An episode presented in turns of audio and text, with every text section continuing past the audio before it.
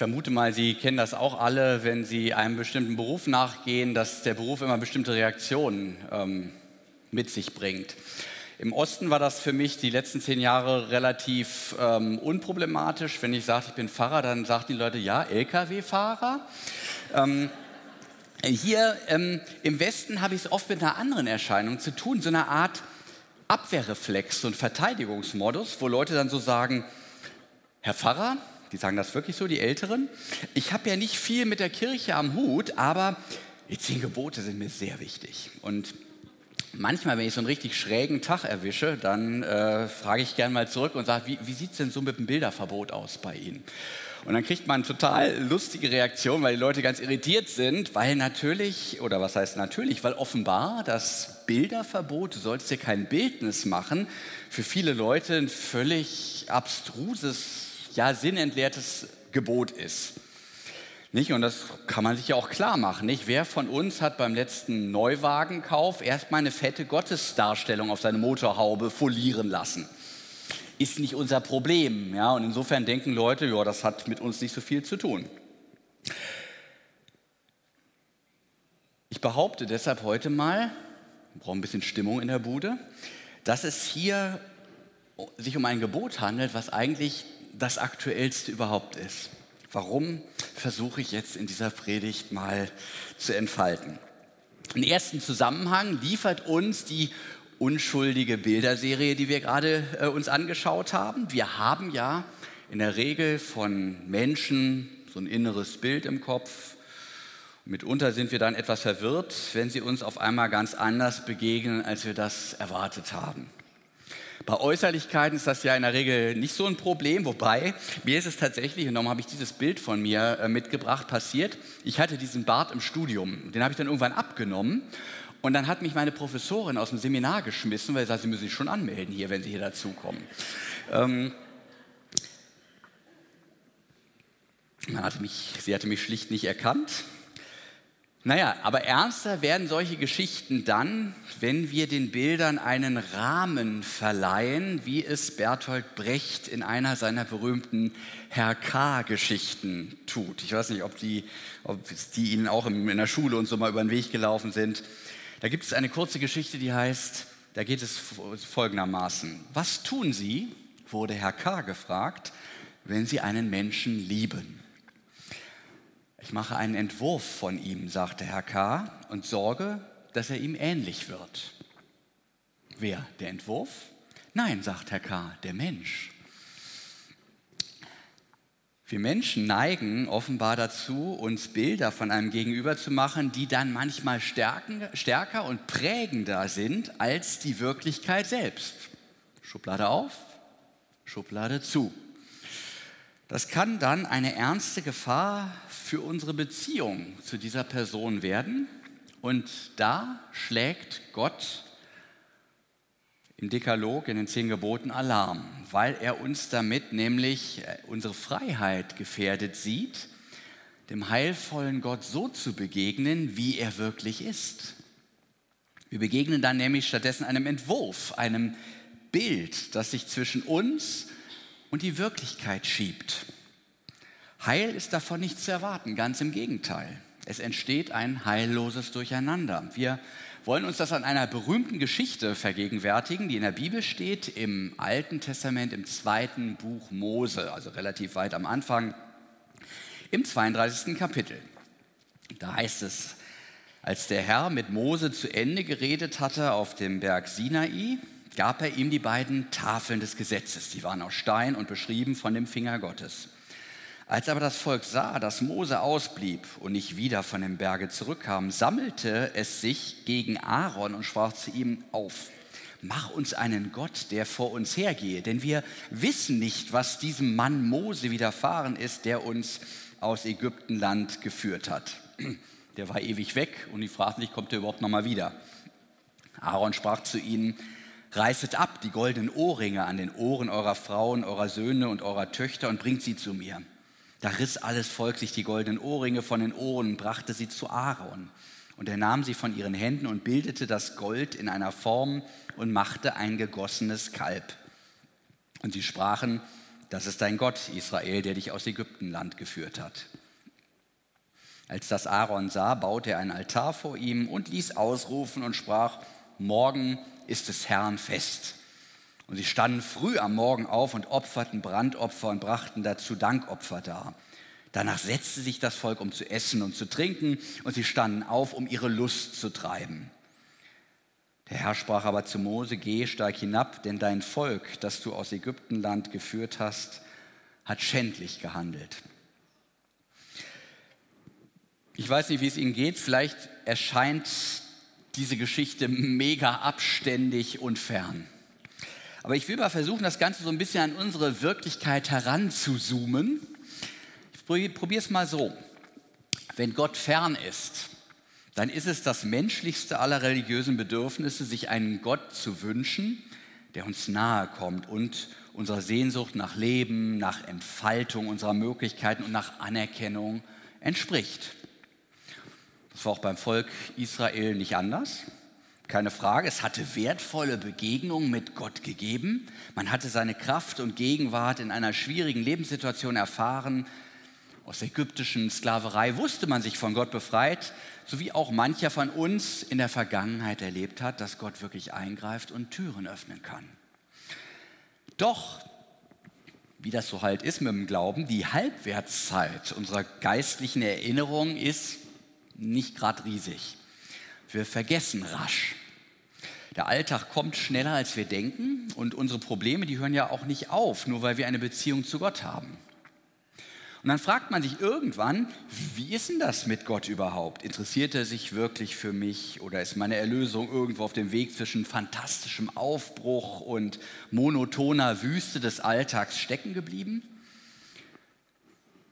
Was liegt also näher, als so ein bisschen hm, nachzuhelfen, sich Gott ein wenig zurechtzumachen, ihm so eine Art Alltagskompetenz zu verpassen? Der Gott to go sozusagen als Schutzengel für die Tasche. Oder der sanft weich gezeichnete Kavol-Tischkalender, Gott mit den wohltuenden Segensprüchen, trendy designt, als wäre es die christliche Vari Variante der Bravo Kuschelrock Edition. Die Israeliten hatten andere Vorbilder für ihre Gedankenwelt. Sie mochten es, man könnte sagen, härter. Das Stierbild zeigt einen mächtigen Gott, der seine Muskeln spielen lässt. Hm, sie sind da heute eher so ein bisschen weichgespült. Aber man muss sich das klar machen, dass für damalige Verhältnisse der Gott als Designerkalb cool und zeitgeistig daherkam. Die kanaanäische Mehrheitsgesellschaft verehrte auch ein Stierbild. Sie meinten damit zwar nicht Yahweh, sondern eine Fruchtbarkeitsgottheit, aber komm schon, das sind doch Details, oder? Ist Gott nicht ohnehin so eine Art Containerbegriff, wo jeder das einträgt, was ihm halt wichtig ist? Come on, nicht jeder nach seiner Fasson. Du weißt schon. Und was im Leben wirklich zählt, ja klar, Reichtum und Mehrung des Lebens. Und das war damals eben nicht Yacht und Jaguar, sondern das Stamina strotzende Kalb, der Stier. Reichtum lief nämlich nicht über Konten, sondern über Kinderreichtum. Das war die Prosperitätsgarantie schlechthin damals. Kinder bedeuteten Arbeitskraft und Altersabsicherung in einer Gesellschaft, die über die Familie hinaus keine anderen Absicherungssysteme besaß. Das ist heute nicht mehr so. Deshalb die Frage, was sind heute die gesellschaftskompatiblen Prosperitätsmetaphern, also die das Zeug zur Anbetung haben? Was für Bilder stricken wir uns, mit denen wir zum Ausdruck bringen, jo, läuft im Leben geht mir gut. Vielleicht Attraktivität, Lebenskraft, die wir auf unseren Social-Media-Kanälen darstellen, damit unseren finanziellen Job bzw. Ausbildungshierarchischen oder auch erotischen Status demonstrieren. Social Media als so eine Art Bauchladentempel des besseren stilisierten Selbst, wo ich für die Freunde und viele gefällt mir's ein Kunst-Ich ausstaffiere, das all die Attribute meiner Sehnsucht trägt, alles das, was ich gerne selber wäre. Und nun kommt der Hammer. Dieses Bild von mir, das Gegenstand meiner Beschäftigung mit mir selbst wird, ist nun keinesfalls neutral, sondern es macht was mit mir. Es fokussiert meine Seelenkräfte, es zieht mein Denken und Wollen magisch an. Es lässt mich um es kreisen. Es entwickelt geradezu magische Kräfte. So auch damals in der Wüste. Das Stierbild, als eine Art Repräsentanz des wahren Gottes gedacht, entpuppt sich keinesfalls als Pappkamerad, auch nicht als Goldmarie, sondern als durchaus wirkmächtige Kraft mit beachtlicher Eigendynamik. Mit dem Einsatz des Bildes geht in der Wüste nämlich auf einmal die Post ab. Hier ist ein Volk, das vor nicht langer Zeit mit seinem Gott eine irre Befreiungserfahrung gemacht hat. Und das, es ist gerade einen guten Monat her, mit ihm am selben Ort auch noch einen Pakt geschlossen hat. Man hatte sich ihm in einer feierlichen Zeremonie verschrieben. Gott hatte ihnen im Gegenzug die Bundesdokumente übergeben. Bekanntestes Desiderat davon, die zehn Gebote, nicht diese beiden Tafeln. Und da war ja auch drin, ja genau, das Bilderverbot. Die wurden verlesen, dann wurde auch noch der Gottesdienst geordnet. Alle waren tief gerührt und sagten, ja, wollen wir machen. Und kaum einen Monat später, Gott war mit Mose in einer mehrwöchigen Klausurtagung auf dem Berge Sinai. Da fingen die ersten an, oh, der Gott ist so fern, ich fühle ihn gerade nicht, ob der uns vergessen hat, aber aber die Wüste, die fühle ich schon, ist so heiß hier und meine Füße tun mir weh und ja, die Kinder brüllen, das Essen ist auch kacke. Hier spricht die Volksreligion. Masse schlägt Wahrheit. Und da kippt dann auch Aaron um, der Chefpriester, und bastelt gleich mal einen Gottesdienst um diesen frisierten Kuhgott herum. Die Kirche hilft also gleich mit, wenn der öffentliche Druck zu groß wird. Man ist ja Dienstleister, nicht? Okay, ihr wollt Tiersegnungsgottesdienste, könnt ihr haben. Was Christopher Street Day? Klar, ihr kriegt eure homoerotische Gaga-Truppe. Kein Thema. Gesagt, getan. Der sogenannte Gottesdienst findet statt. Aber da ist nun nicht mehr nur das Stierbild, sondern auch das Drumherum, was sich in abhängig davon modern gesprochen, inszeniert, das verändert sich auch. Hier wird etwas aufgestellt. Wir haben eine Veranstaltung mit einer ganz eigentümlichen Dynamik, die sich aus diesem Bild speist. Der biblische Text zeigt unmissverständlich, hier verwandeln sich religiöse Performer in sein Ebenbild. Das Bild pumpt Energie in die zuvor frustrierte Volksmenge und die geht ab. Ich lese uns das nochmal. Als das Aaron sagte, äh, sah, baute er einen Altar und ließ ausrufen und sprach, morgen ist des Herrn Fest. Fragen wir uns, was ist denn das für ein Fest? Was hat das für einen Charakter? Ja, ähm, Antwort. Und sie standen früh am Morgen auf, die haben richtig Energie, nicht? jetzt wollen sie was tun, opfern Brandopfer und brachten dazu Dankopfer da. Und danach setzt sich das Volk, um zu essen und zu trinken, und sie standen auf, um ihre Lust zu treiben was die Bibel hier so ein bisschen hm, zurückhaltend formuliert, ist aus dem geordneten Gottesdienst, der im Vertrauen auf die Anwesenheit Gottes in seinem Wort geschieht, wird plötzlich eine rauschhafte, unkontrollierbare Orgie. Die Umdeutung Gottes in dieses trendige Bild der lokalen Fruchtbarkeitsgottheit entsteht, ersteht gleichsam zum Leben. Man kann das nur verstehen, wenn man die verwandelnde Kraft von Bildern als Mächte versteht, denen Energien innewohnen. Ich habe den Eindruck, dass Naturvölker bei so Sachen instinktiv mehr verstehen als wir. Ein Bild ist nicht nur eine grafische Reproduktion, es ist viel mehr. Es führt ein Eigenleben, es hat Kraft, es, es gewinnt Macht über seinen Betrachter. Es verwandelt, es transformiert ihn. Ich will Ihnen das an ein paar Alltagsbeispielen klar machen. Jeder kennt ja das Phänomen, dass immer mehr Mädels uns an die biblische Josefsgeschichte erinnern. Nicht? Da heißt es, es kam eine lange Dürre. Also wir sehen immer mehr junge Damen in den Straßenbahnen und so weiter, wo wir sagen, warum haben die nichts zu essen? Ja, und das äh, hat was zu tun mit einem bestimmten Schlankheitsideal. Und Ideal heißt Bild das Ihnen im Fernsehen und auf bunten Internetbildchen täglich präsentiert wird. Und die Bilder bilden. Wenn wir sie gleichsam meditieren, verwandeln sie uns hinein in die Realität, die sie anzeigen. Sie haben eine Sogwirkung. Sie richten das Denken und Handeln auf sich aus. Sie bestimmen den Speiseplan, zwingen in viel zu enge Kleider und nennen Fußfolterinstrumente verblüffenderweise Schuhe. Bilder bilden. Bilder haben Macht. Und die mächtigsten Bildungsorganisationen heute sind deshalb auch nicht die Schulen oder Universitäten, die sind weitgehend der Impotenz der akademischen Abstraktion anheimgefallen. Nein, die effektivsten Bilder, die uns so geschmeidig formen, sind ganz andere, sind die Medien. Sie vermitteln, darum heißen sie auch so, die Bilder, die uns dann verändern. Und ihre hohen Priester bieten frisierte Wirklichkeiten und frisch gewaschene Gehirne an, täglich neu. Anderes Beispiel, Pornografie. Riesenthema, Riesensuchtpotenzial. Besonders Männer sind hier empfänglich und deshalb auch gefährdet, weil bei, ihren Erote, bei ihnen erotische Affizierung viel stärker über die Augen läuft. Bei Frauen sind da andere Kanäle die Haupttransportwege. Und wenn ich mir Pornos reinziehe, dann bekomme ich ein spezielles Bildsetting für Sexualität geliefert.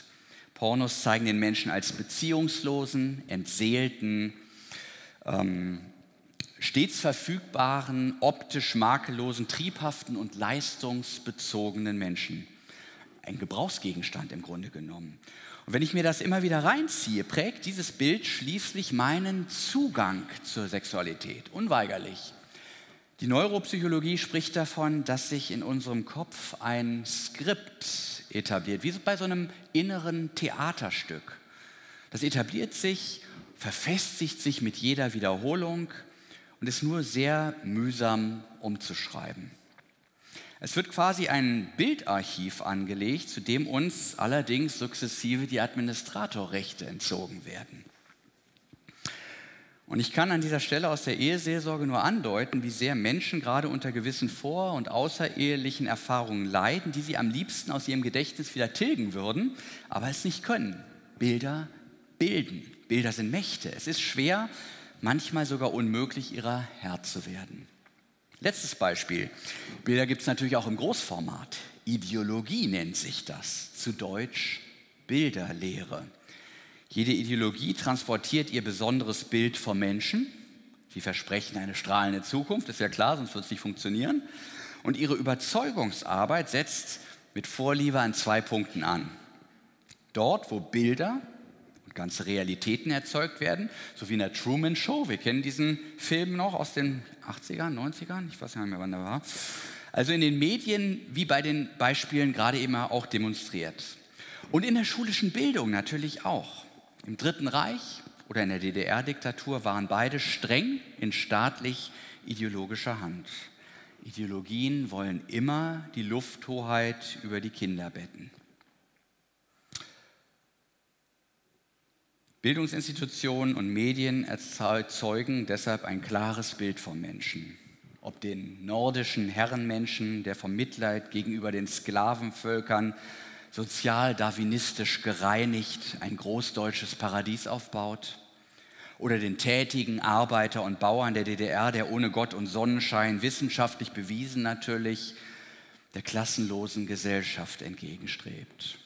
Oder den stets auf Gleichheit und Toleranz bedachten Menschen der Postmoderne, der sich gerechtere Welten von besonders diszipliniertem Sprachgebrauch und einem Verzicht auf jegliche Debattenkultur mit offenem Ausgang verspricht und gleichzeitig jede Rede von objektiven Wahrheiten für überholten Aberglauben abtut. Wenn wir uns diese Epochen vor Augen halten, erkennen wir, wie sehr Bilder bilden und sich ganze Gesellschaften in dieses Bild verwandeln. Denn wer die Bilder bestimmt, bestimmt den Menschen, hat ihn in der Hand. Und deshalb hat Gott gesagt, stopp, von mir macht sich keiner ein Bild, mich hat keiner in der Hand. Für die Darstellung Gottes, also sozusagen den Referenzpunkt aller Wirklichkeit, halte ich selbst die Exklusivrechte. Ich präsentiere mich selbst, sagt Gott. Ich allein autorisiere meine Bilder, damit ihr es auch wirklich mit mir zu tun habt und nicht mit einer billigen Fälschung. Geld fälschen, Katastermarkierung verschieben, das ist dagegen ein Kavaliersdelikt. Denn bei der Frage nach dem echten Gott wird es wirklich ernst, denn schließlich geht es bei ihm um die alles bestimmende Wirklichkeit. Und Gott hat deshalb selbst für ein Bild gesorgt, für das allein er das Urheberrecht beansprucht. Ein Bild von Gott, was kann das sein? Die Antwort des Neuen Testaments lautet schlicht Jesus. Er ist das Bild des unsichtbaren Gottes, heißt es im Kolosserbrief. Er ist sozusagen seine Exklusivveröffentlichung, mit der Gott uns, uns Menschen zeigt, wer und wie er ist. Jesus ist ganz Mensch wie wir und doch durchlässig zur ewigen Herrlichkeit Gottes. Jede Geschichte in den Evangelien reflektiert dieses Durchscheinen der Herrlichkeit Gottes in dem Menschen Jesus. Das ist wie so ein Hologramm. Wer mich sieht, der sieht den Vater, sagt Jesus. Wer etwas von Gott und seinem Plan mit uns verstehen will, der kann auf Jesus schauen und er sieht die Freundlichkeit Gottes, den Gott mit uns, den Immanuel, seine Gerechtigkeit, seinen Freundschaftswillen, seine verschwenderische Liebe. Jede Geschichte aus den Evangelien ist gleichsam ein Schnipsel des Steckbriefes Gottes und seines Lebensplans mit uns. Jesus ist das Bild Gottes, das sich uns vor Augen malt, der uns erscheint, wenn wir uns ihm öffnen. Jesus nimmt uns die Sorge ab, uns selbst ein Bild von Gott machen zu müssen und dabei doch immer nur auf Doppelgänger unserer Sehnsuchtsfantasien zu stoßen. Das Problem kennen wir ja aus unseren menschlichen Beziehungen auch. Man macht sich ein Bild vom Menschen und sagt, so bist du. Immer machst du dies. Und nie bist du bereit, dich auf das und das einzulassen. Und diese Immers und Nies, die werden, da werden die Paartherapeuten immer ganz nervös, wenn die sowas hören, weil hier eben Bilder im Spiel sind, hinter denen der reale, ja auch wandelbare, ja entwicklungsfähige Mensch plötzlich mehr und mehr verschwindet. Wir kriegen das gar nicht mehr mit, weil die Bilder so stark sind. Der Reformator Johannes Calvin hat mal gesagt, das menschliche Herz ist von Natur aus eine Bilder- und Götzenfabrik. Wenn wir uns von uns aus Gott vorstellen, dann spielen wir, das sagt nun Luther, blinde Kuh oder in dieser Geschichte blinder Stier mit Gott. Nicht? Wir nennen alles Gott, was nicht Gott ist und umgekehrt. Wir brauchen Jesus, um uns von Gott zeigen zu lassen, wer und wie Gott eigentlich ist. Damit uns die eigenen Bilder aus der Hand gerissen werden, die uns ständig daran hindern, mit der heilvollen Wirklichkeit Gottes in Kontakt zu kommen. Ja, wir können ja aus uns nur das heraus produzieren, was wir auch in uns tragen. Ja, wie soll das heilvoll werden, wenn da auch all das andere ist? Es lohnt sich, den Bann der Bilder hinter sich lassen und den Blick auf den lebendigen Gott beim Lesen der Evangelien neu zu gewinnen. Indem wir immer wieder bei der Begegnung mit dieser Person Jesus konsequent die Frage stellen, was heißt das eigentlich für Gott, wenn in diesem Mann aus Nazareth Gott selbst handelt? Ich kann Ihnen sagen, das ist weit aufregender als diese abgeklärten philosophischen Begriffsbestimmungen, die alles sind, nur nicht konkret oder beziehungsfähig. Und Jesus dagegen, da zeigt Gott Emotionen. Er liebt, er ärgert sich, er hat Mitgefühl, er hat ja sogar Hunger und, und Humor. Herrlich, was sich da für ein Blick auftut der Blick auf unseren herrlichen Gott, der uns auf dem Weg unseres Lebens vorangehen möchte. Ich würde sagen, packen wir den Stier bei den Hörnern und dann raus aus der Wüste. Das Bilderverbot hilft dabei. In einer Medienrepublik allzumal. Amen.